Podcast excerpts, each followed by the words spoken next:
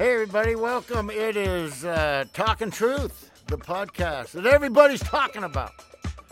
Um, uh, I am Dan Whitney, also known as Mater, Larry the Cable Guy, but right now I am me, Dan Whitney, and uh, we are doing a uh, different thing today. Uh, Bryan's got a book out called God's Not Like That, and we are going to uh, do uh, six episodes on discussing the book. It's unbelievable. You're going to love it.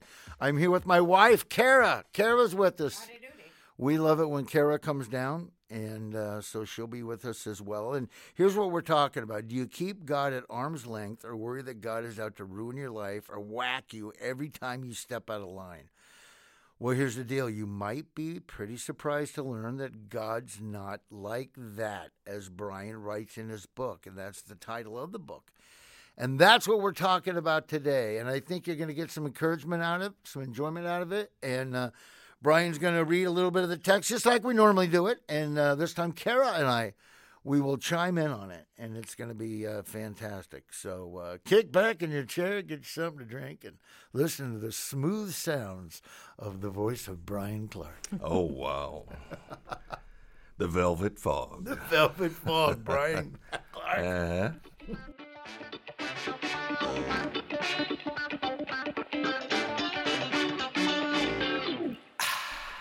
You know, recently I was talking to a By the way, he reads a lot of these. He's got his own theater in Branson, and he gets up and reads them. Right. Usually the theater's empty. You know, recently I was talking to a group of pastors. One of them said he'd been studying the Old Testament book of Numbers and commented that he used to think the God of the Old Testament was an angry, wrathful God. But now he's realizing how incredibly patient and forgiving God is in the Old Testament. So I asked him why he saw God as so angry and wrathful. And immediately he replied, I thought he was like my dad. You know, I've been helping people in ministry for over forty years, and I can tell you this is a very common problem. There is nothing more important in your Christian walk than your view of God. If your view of God is messed up, you'll never find the life your soul is longing for. But here's the problem. I think more people formulate their view of God from the circumstances of life than from the pages of the Bible. And at the core of that is what you experienced growing up in your family of origin. So to be clear, I'm not saying you should have learned something, or you might have learned something at home about God growing up. I'm saying whether you realize it or not, you did learn something about God. The only question is, what did you learn? Whether your family was highly religious or completely secular, whether you grew up in a two-parent family, a single-parent family, in foster care, or in an orphanage, everyone was raised somewhere by someone, and that environment has influenced your view of God. Now, that can be a good thing or a bad thing, depending on what you experienced. Often it's some of both. Most people are completely unaware of how much their experiences growing up have affected their view of God. I think a lot of Christians, if they were honest, they would say their Christian life has not been what they hoped it would be. They just can't seem to find the peace that Jesus promised or the abundant life that Jesus offered. Some even conclude that for whatever reason, the Christian life simply doesn't work for them. They have no idea that the root problem is a messed up view of God. And as long as that's true, your Christian life will be a struggle. So just let me repeat, I'm not saying you might have learned something about God at home. I'm saying you did learn something about God at home. The question is, what did you learn? In our first Genesis season, we talked about the implications of the first five words of the Bible. In the beginning, God created. If that is true, then what has been created has been made with design and purpose. Marriage and family are not something we invented. God created marriage and family, and He did so for a very specific purpose. It was intended by God to be the classroom where God is learned and experienced in order that we might know Him. Not just know about Him, but to truly know Him, to experience Him in a very real and practical way. The purpose of the family, then, is to pass God on from generation to generation. So how is this done? Well, we'll talk about that in the episodes to come. For this episode, I'm asking you to consider the possibility that your view of God may be messed up in some way. In other words, deep down you believe things about God that simply aren't true. So, like, do you ever feel like God is never satisfied with you? That good enough is never good enough? Do you ever feel like God doesn't really like you, or is disgusted by you, or sick of you, or tired of you? Do you feel like God is condemning you or punishing you? Maybe you're afraid of God. Do you have control issues or trust issues or authority issues? Do you keep God at arm's length or worry that God is out to ruin your life or maybe to whack you every time you step out of line? Maybe for whatever reason, you don't feel like God is safe for you. If so, where does that come from? What if God's not like that at all? What if you've projected all kinds of negative things on God that simply aren't true? Our goal this season is to walk through ways God is pictured at home and try to sort out your view of God to lead to a more accurate view. You might be pleasantly surprised to learn God's not like that. So let's bring in Dan and Cara and talk about this.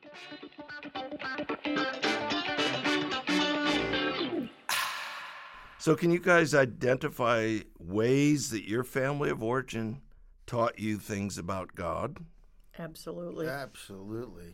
As a matter of fact, um, uh, uh, where you said that God doesn't like you, He's disgusted by you. Have you ever thought? I, I've never thought of that of God. I've thought that Cara's thought that of me.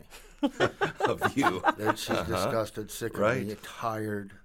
Always punishing me. Uh-huh. And I know God's not like my dad because uh, he's not fat or drinks pickle juice. Ah. So anyway, uh, yeah, I've uh, definitely, you know, my, I came from a, a Christian family. My dad was a pastor, um, totally formed my view of God. However, my dad uh, was a good pastor and not that good of a dad.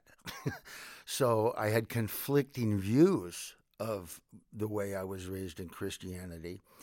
Um, I will say I'm very thankful, though, that I always had the view that um, that that's not God's fault, that people are sinful and they're not infallible or, or they're not, you know, they can mess up. Yeah.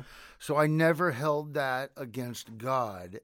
And I'm very thankful that I had those thoughts, that God gave me those thoughts, because I could have easily said, man, this is all bogus. You know, look how he lives, and he's telling me. So I never got that feeling. So I was very fortunate in to have grown up in a Bible-believing home that taught me, you know, uh that the Bible is the Word of God. And so I've always thought that. Now, obviously, as time went on, you don't study your Bible and you don't stay in touch with God and you fall away and goofy stuff happens to you. But in the back of my mind, the way I was raised, I always knew that. And, of course, now uh, uh, I had a heart change and now I'm back to what I was uh, taught. But yeah, it, it it definitely affects how you're raised. I know Cara has a whole different story. Yeah. Well, I went in uh, these stages with God, and and I'll tell you, I can revert back to my old ideas or my own value if I am not constantly in the Word of God. I just revert back to just these bad ideas, this bad view of God. And um, first of all, I didn't have any anything. God just wasn't mentioned at all. And uh, I thought I was created at some, you know, at some point you realize that you're a sinner. You do. I I couldn't identify it as such, but I just knew I was off, and uh, so I thought I was created for evil. So I walked around like that for decades, thinking that I was just bad, and there was no getting around that. Um, and then once you know, I realized that there was a chance for me. I just needed to accept that. Then I walked around a long time with survivor's guilt, almost like, why is God blessing me? I don't deserve it, any of that. So any good that would come into my life. I wasn't a self-sabotager, but I definitely was like, why are you doing this to me, God? Because I don't deserve it. Um, and then, you know, it went from that to I almost felt like God was, like that was a trap. So uh, that old, if I pray for patience, then boy, I'm going to get some trial that. So then I just would be so scared to talk to him because I was almost afraid like he was going to be that genie from the cartoons where I'm going to ask for this, like the Midas touch. I'm going to ask for gold and then everything is going to turn to gold. So I, then I was, you know, it, this fear of him. So And I and I can go back to that, like uh, sometimes when I pray. Uh, I, this is, uh, you know, this is where we can be honest. But sometimes, Bryan, I'll pray for healing for someone, and I'm like, Lord, you do know I mean physical healing. Because then I go, well, yeah, he's going to heal everybody. You know, if they die, they're healed if they're in Christ. So so I was like, physical healing, physical healing. And it's like, why do I need that? He knows what I want. He knows my needs. My desires. Um, it's just it's just interesting how I can my I just keep reverting back to that, but it's how I was raised. It has to have had some influence, and and I know in your experience, your book talks about that. So, how did your life at your home influence your view of God?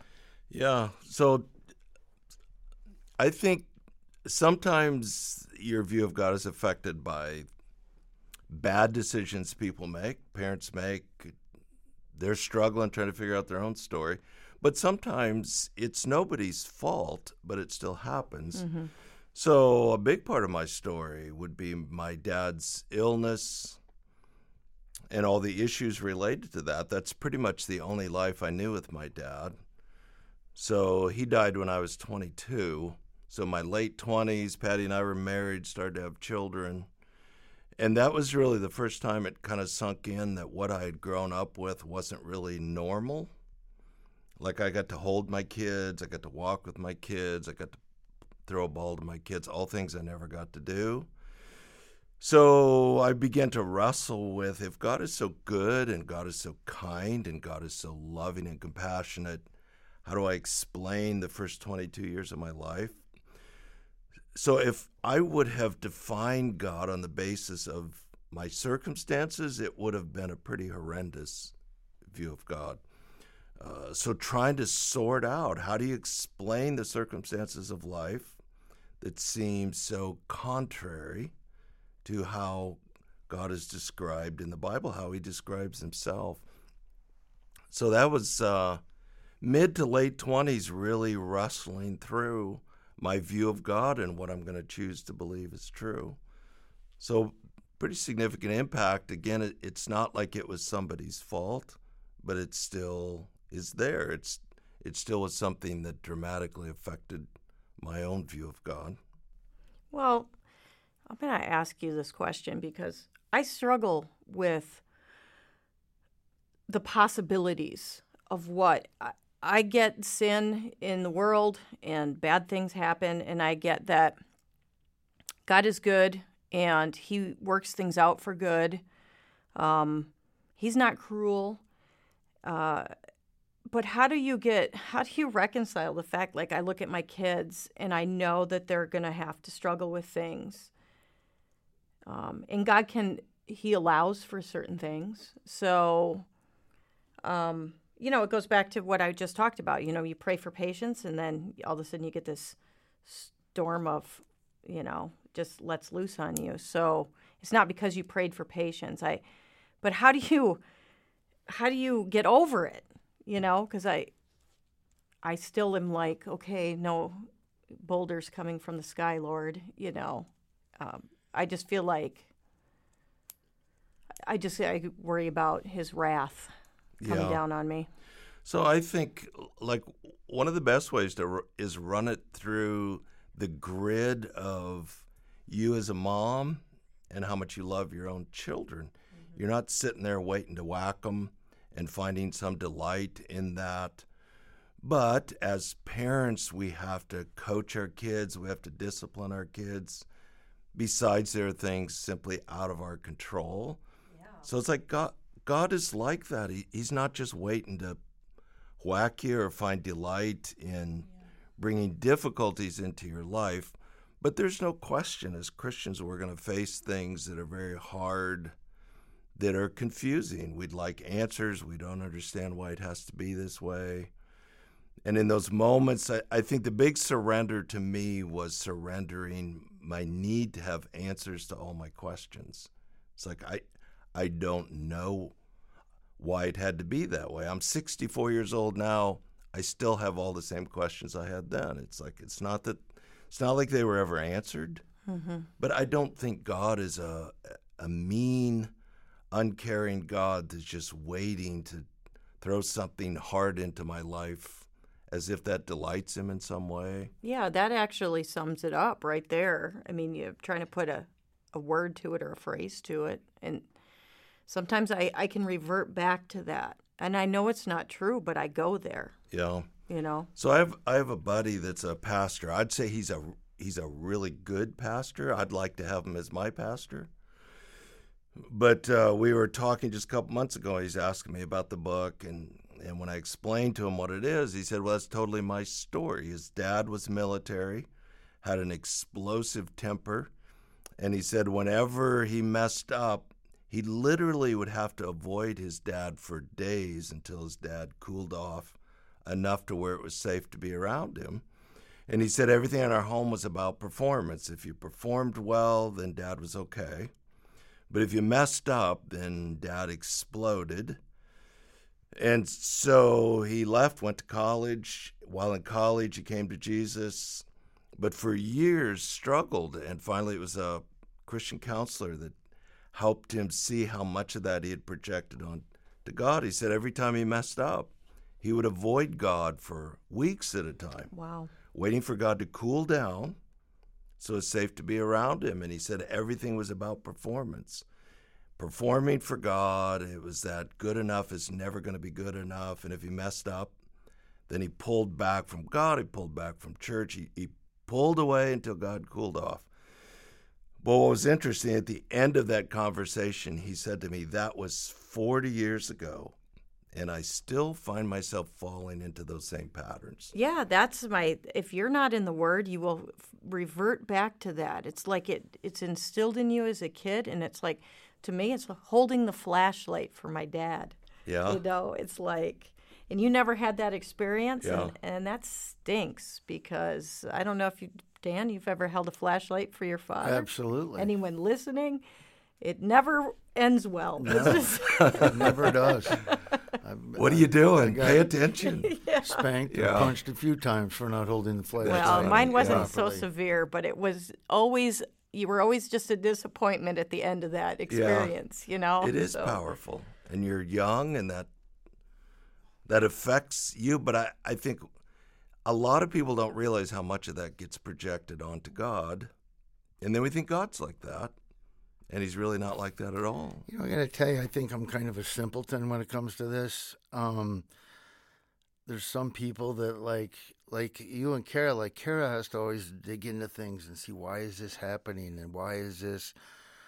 Man, I I don't know. I just kind of, it's like I said earlier, I I never blame God for any of that stuff because I know what people are like. Um, God says his ways aren't our ways, so there's no sense of me trying to figure out why it happened. And then God also said th- that he uses certain things. In the end, you'll know why I did this. And I just kind of go by faith. So I think I'm a little different than you two. I don't question, I don't really question it because I don't know. I don't know what God's got in the future. I don't know. I know he says this, all things work together for good to them that love Christ.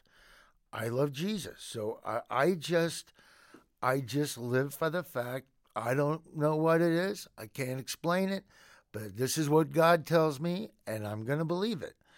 And I'm not going to look that far into it because I'm not God. I did not create the universe. Only he knows. And I think those are the things that I take comfort in. Um, instead of trying to figure out why, he says it's going to rain on the saved. It's going to rain on the unsaved. We're all going to get the, because we live in a fallen world. Yeah. I get it. Now, people that don't read their Bible or people that don't really, they're just Sunday Christians and they don't stay engaged and stay in touch with it. You don't have to sit around reading the Bible all day to understand the Bible. You know, just study it. Read a chapter a day. Get something out of it. Do a devotion. Just stay connected.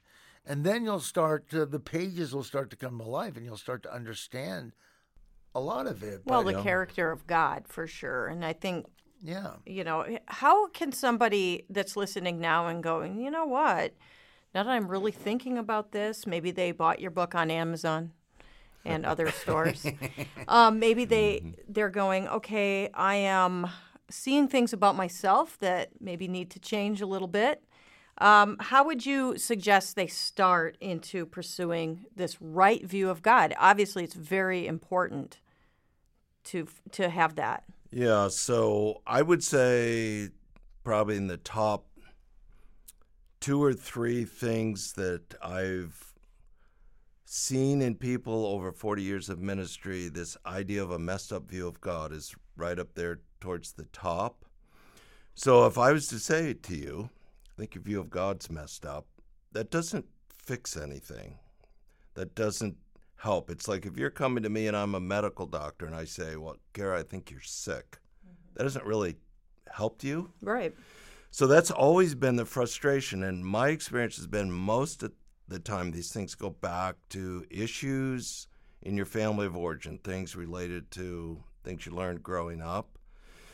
And so the purpose of the book was to provide a process, a step-by-step process whereby you can walk through your experiences in your family of origin and begin to identify areas where your view of God might be messed up and hopefully work toward a corrected view of God that ultimately has to come from the Scripture. That's ultimately the God's description of himself. You had to be, and I, I'm just asking, I don't... At some point in your life, were you like, I don't even know that I'm trusting God or equipped for preaching. So what clicked for you? I mean, I'm just assuming because you, you had to be like, I don't know that I'm, I mean, were you ever like angry towards God or anything like that? Or you didn't trust him? I mean, what, what turned that around? Did someone say something to you? The Holy Spirit just went, okay, you need to work this out. Yeah, so I was in my late twenties. I was actually preaching. I was a pastor in a church. I'd been through seminary. But the tension between what I experienced growing up and what I was preaching just became more and more intense uh, because I couldn't make sense of what I experienced, why so much pain and suffering, and it seemed like, uh, you know, you were talking about physical healing. Uh, My experience would, would have been with my dad. It just kept getting worse and worse and worse. It was pretty gruesome to watch. Where I ended up is surrendering the need to get answers to my questions and choosing as an act of my will to believe God tells the truth and he is who he says he is. And that's still where I'm at today. I, I do believe with all my heart God is good and he's kind and he's compassionate and he's loving. But I don't have answers to any of those questions. I don't think I, I don't think I ever will. I, one day when I stand before Jesus, I don't think I'm going to ask him a bunch of questions at that point. Right. The questions won't matter. Yeah, exactly. I agree. Um, so that was the turn. So in my case, I had been raised in a Christian home. I'd been through seminary. I knew the material. Yeah. But I had to. I had to choose if I was going to believe that or not. Okay. So for some people, if they don't even know what's in the Bible, like a lot of people reject God in the Bible because they have really crazy views about God, but they've never even opened a Bible. At at some point, they're going to have to get serious about pursuing how God describes himself right. and decide whether they're going to believe that or well, not. Well, you have to, you're right. You have to get serious about it. If you're a Christian and you want to know Jesus better, read about him. Yeah. You know, and let me just say, I didn't go to seminary, and I didn't spend all that money that Bryan did, and you just said the same thing I said. Well, too, you you bring up a good point, and there's not enough time for it today. So maybe next week we talk about consumer, like a consumer, someone who's going to church, yep. and but really not having any sort of a relationship, because yep. I think that's when people really get into trouble, because yep. they think they're doing everything right. That sounds great. Right. They know nothing about a personal relationship at all. That was our ending. And I've just topped the ending. So we can Thank end you. It twice. I added on to the ending. We'll see you next week here on Talkin' Truth. Hi, Cara Whitney here. I love it when I get to be part of this podcast with Dan and Bryan. It's really fun, but I also learn a lot, and I hope that you do too. Now, before we go, Bryan's new book, God's Not Like That, really speaks to all of us about the right view of God versus the God we learned about from our family. No family is perfect, and we know that, but God can redeem all of that and give us the abundant life that we long for. So if you'd like a copy of God's Not Like That, please visit Talkin Truth dot com. That's talk with the letter N, truth dot com. Well, that's all for now. Join us again next week for more Talkin' Truth. Are you still talking about his book? Let's go. I can't help it. It's so good. Get her done.